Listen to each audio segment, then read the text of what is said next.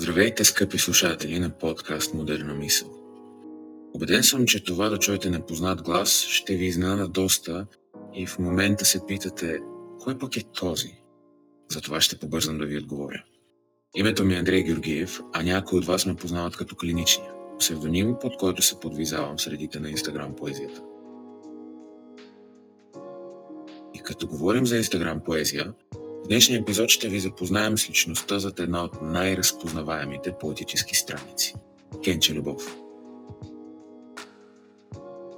Елена Вотова ще ни разкаже повече за идеята за поезията и профил си, за творческия си път и за начина по който изкуствата се приплита до живота й. Ще си поговорим също и за дебютната стихосбирка, както и за бъдещите и планове в личен и професионален аспект. Отваряйте кенчето любов и пийте смело. Елена черпи.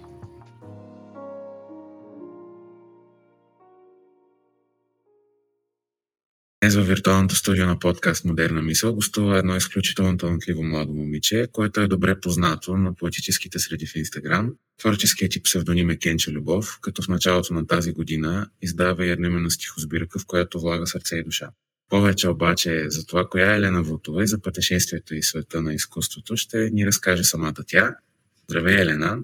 Благодаря ти от името на целия екип на подкаста за това, че се съгласи да бъдеш част от мисията ни. Много съм щастлив, че гостуваш на подкаста и че имаме възможност да проведем този разговор. Здравей, благодаря и аз, благодаря за поканата. С огромно удоволствие съм тук. Ще започна с един малко по-тривиален въпрос. Мисля, че не съм първият или последният човек, който ще ти го зададе, но как се зароди идеята за Кенче Любов и защо Кенче Любов? Когато реших да създам своя страница за поезия в Инстаграм, ми се искаше тя да има някакво по-запомнящо се, по-оригинално име, Та, тъй като ми се искаше то да бъде и нещо също небрежно, Кенче Любов беше идеалният вариант. Звучи странно, но всъщност можеш да го намериш за нещо много красиво, ако се замислиш. По-дълбокия смисъл в това прозвище аз успях да вмъкна, докато писах предговора на едноименната си стихосбирка. Когато човек си вземе кенче с, да кажем, газирана напитка и го отвори, той не може да го затвори обратно. Той трябва да изпие цялото му съдържание. Искаше ми се читателите да подхождат така и към поезията ми, да я изпиват на един дъх определено доста добра метафора, мога да кажа, много поетично звучи. И действително твоите творби се четат на един дъх. Поне на мен така ми действа тази поезия и вярвам, че хората, които се здобият с твоята стихосбирка чрез раздаванката ни, ще почувстват същото. Със сигурност очаквай и аз очаквам все повече хора да искат още и още от теб и още кенчета, които да отварят и да четат на един дъх. Та, когато се замислям за този въпрос, в съзнанието ми изплува образа на Салвадор Дали. Защото Салвадор Дали е просто един образ. Художника Салвадор Дали, човек Салвадор Дали, надали имат чак толкова много допирни точки, като изключим изкуството и любовта към изкуството. Кенчо Любов образ ли е или е по-скоро това, което си ти? Има ли някаква граница между Елена и Кенчо Любов? Страницата ми, в стихосбирката ми, както и в цялата ми поезия, това съм аз. Тоест, Кенче Любов е всички мои размисли и всички мои емоции. Така че да, мисля, че наистина това е част от мен, а не е просто образ. А всъщност тук ми изплува в съзнанието един въпрос. Смяташ ли, че това е някакъв начин, по който ти си оголваш душата и чувстваш ли се по-слаба от това или се чувстваш по-силна, когато споделиш част от себе си с хората? Защото много от тези хора са непознати. Мисля, че се чувствам по-силна. Когато седна да пиша поезия, аз се отдавам единствено на чувствата си, на нищо друго и ги оставям да се излеят върху белия лист. Точно това ме кара и да продължавам напред, защото освобождавам част от себе си и това ме прави по-силна. Много интересен отговор, тъй като действително има една такава уязвимост и е прекрасно, че ти успяваш да я използваш като сила и като вдъхновение да продължиш да твориш, вместо като нещо, което би те спряло. Тук а, следва и въпроса. Помниш ли първото стихотворение, което написа като Елена, а не като Кенче Любов? А, мисля, че бях още в детската градина и колкото и смешно да звучи, то беше много злощастна грешка от моя страна, тъй като нашата учителка ни беше казала, че трябва да донесем стихотворение за есента. Да, обаче аз горката не бях разбрала, че трябва да бъде донесено от някой друг автор. Мислех си, че трябва ние самите да си го напишем. И прибирайки се в къщи, аз заявих на, на семейството си, че трябва да пишем стихотворение за есента. И написахме го. Беше голяма мъка, спомням си, че имаше сълзи, но успях. И... Е, виж, то е по принцип поезията, пропита с емоцията. И че... Да, да, определено имаше емоции. И накрая, когато разбрахме за недоразумението, мисля, че майка ми разбра първа, когато говори с учителката ми. Доста се посмяхме, нали? Но оттам почна магията. Еми, това можем да кажем, че е един доста интересен старт на творческата ти кариера, защото обикновено, когато човек започне да се занимава с изкуство или с нещо, което намира за свое призвание, то, то това нещо започва случайно, започва от а, недочуване, недоразбиране, някакво странно стечение на обстоятелствата. И мисля, че напълно спокойно можем да кажем, че при теб също е така. А всъщност ти от доста време не си активна в политическите среди на Инстаграм. И мисля, че като казвам, че липсваш на всички нас, го говоря от името на всички. Защо дойде тази пауза? Какво е породи? Може би беше загуба на вдъхновение. Може би се чувствах напрегната, неудовлетворена. Аз обичам да показвам на хората и да давам на хората най-доброто, на което съм способна. Тогава се случваха събития в личния ми живот и, и не само, ами и нещата в а, поетическата инстаграм среда ме напрягаха. Точно това ме накара да се отдръпна един вид и малко да си почина, да дам почивка на себе си, да си замисля всъщност аз ли съм права или греша за нещата, които минават през мен като емоции. Но в крайна сметка, може би си търся и нова муза.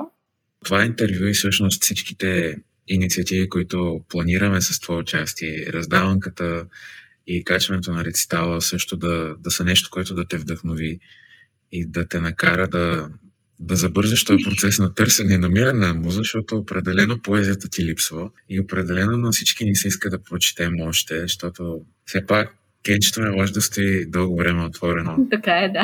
Когато говорим за, за поезия, съм достигнал до извода, че често, когато човек пише, казва неща, които самият още не е осъзнал и не смее да ги изрече. И се замислям дали чрез поезията си ние не създаваме начин, по който подсъзнанието ни говори на самите нас и ни предупреждава. Знаеш, аз винаги пиша а, за емоция, през която съм минала. Никога не съм създавала с поезията си някаква, може би биха нарекла художествена измислица, т.е. нещо, което не, не се е докоснало до мен. И може би точно това ми помага, т.е. аз съм оставила емоцията да отлежи в мен, разбрала съм я напълно, преди да я изпиша на белия лист. Може би точно това ми помага на мен самата да се чувствам по-добре, когато пиша. Това отношение всъщност съм срещал два типа хора. Единият тип е този като теб, който преди да напише тази емоция на листа е изживява и е осмисля. И другият тип поети са тези, които чрез поезията си достигат до кътчета от душата си, които може би избягват. В живота на всеки има моменти, в които създава нещо, което вече е осмислено и чрез създаденото продължава да осмисля нещата. И в този ред на мисли определено поезията има терапевтично действие. Добре, и като говорим за поезия, в кои поети ти откриваш вдъхновение? Кои поети са помогнали да се изградиш като твореца, който си сега? Почитател съм на българските поети и сред класиците любими са ми Яворов, Дебелянов и Петя Добарова. Забавното е, че а, както в както близките ми, нали, хората около мен, така и хора от страницата са ми писали, че ме оприличават на Петя, а по външен вид и по начин на изразяване. Лично аз намирам някои прилики, но все пак а, мисля, че стихотворенията и са толкова дълбоки, толкова проницателни и толкова докосващи, просто не бих ги сравнила с ничи другия, пък най-малко с моите. И а, определено Петя е моят идол. Определено мога да се включа към хората, които откриват частички от Петя Добаро в твоето творчество и в теб самата. И напълно резонно всъщност да се намират такива прилики. Определено има допирани точки. Благодаря. Смяташ ли, че поезията, която е споделена там и поезията в стихосбирката ти, за която ще говорим след малко, може да живее без теб? Когато един читател се добере до стиховете ми, той не търси мен, той търси себе си. И това е идеята. Хората да могат да се намират в лириката, която пиша.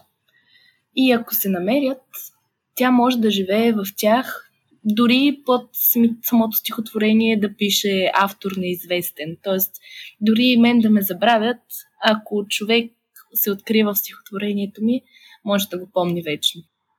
Наистина ми се иска всеки да може да се докосва до стиховете, които пиша и да могат да се откриват там. Именно за това се създадох и страницата си, за да стигне до повече хора. Разкажи ми сега за, за тази стихосбирка. Каква е историята и как реши да създадеш стихосбирката? Кенчо Любов, реших така да се казва, след като вече бях а, създала страницата си в Инстаграм. А, Кенчо Любов реших да направя именно защото а, в кратък период от време аз успях да напиша много сравнително хубави стихотворения стихотворения, които на мен самата ми харесаха. Стихосбирката реших да разделя на четири части.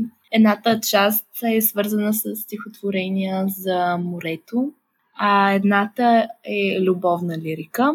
Третата част пък е свързана с диалогични стихотворения. Може да, ако сте чели стихотворенията в страницата ми, сигурно сте попадали. Аз имам доста диалогични стихотворения.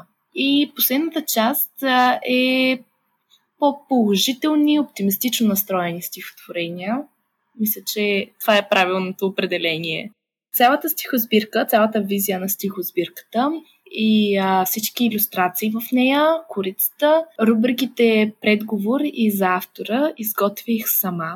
Това беше важно за мен. Аз съм го и описала в самия предговор, но а, е важно да го кажа и тук. Това е защото аз исках хората да се докоснат до мен, до автора на стихосбирката, преди да се докоснат до стихотворенията ми, за да могат да си, да си съставят една пълна картина за истинската мен. Аз можем да кажем съвсем спокойно, че аз искала хората да прочитат съставките на Кенчето преди да го отворят. Да, определено. Мисля, че се получи нещо хубаво. Бях доволна от резултата. Защо самоиздаването беше избора и смяташ ли, че този избор е правилен? Съответно, ако издадеш следващата стихосбирка, отново ли би се самоиздала? Аз направих стихосбирката не за големия пазар, а по-точно за хората около мен, хората, които ме следяха в страницата. А, понеже не знаех дали тя наистина ще се хареса, аз а, имам такъв малък страх от провала. И, а, което е нормално. И а, не знаех, нали, какъв ще бъде успеха на стихосбирката. Не исках да влагам прекалено много, не исках да рискувам, защото не беше момента точно тогава. Все пак още нямах и 18 дори, а пък да, нямаше нужда тогава от големи стъпки, но да, мисля, че следващата стихосбирка бих, а, ако стигнем до такава, бих я пуснала в някое голямо издателство и се надявам, че тя би поженала успех. Действително ти пожелавам да не е следваща, следващи стихосбирки и се надявам да поженат много успех, защото определено творчеството ти заслужава да получи това признание. А какво послание би оставила на нашите слушатели? Бъдете себе си, бъдете добри, и се обичайте.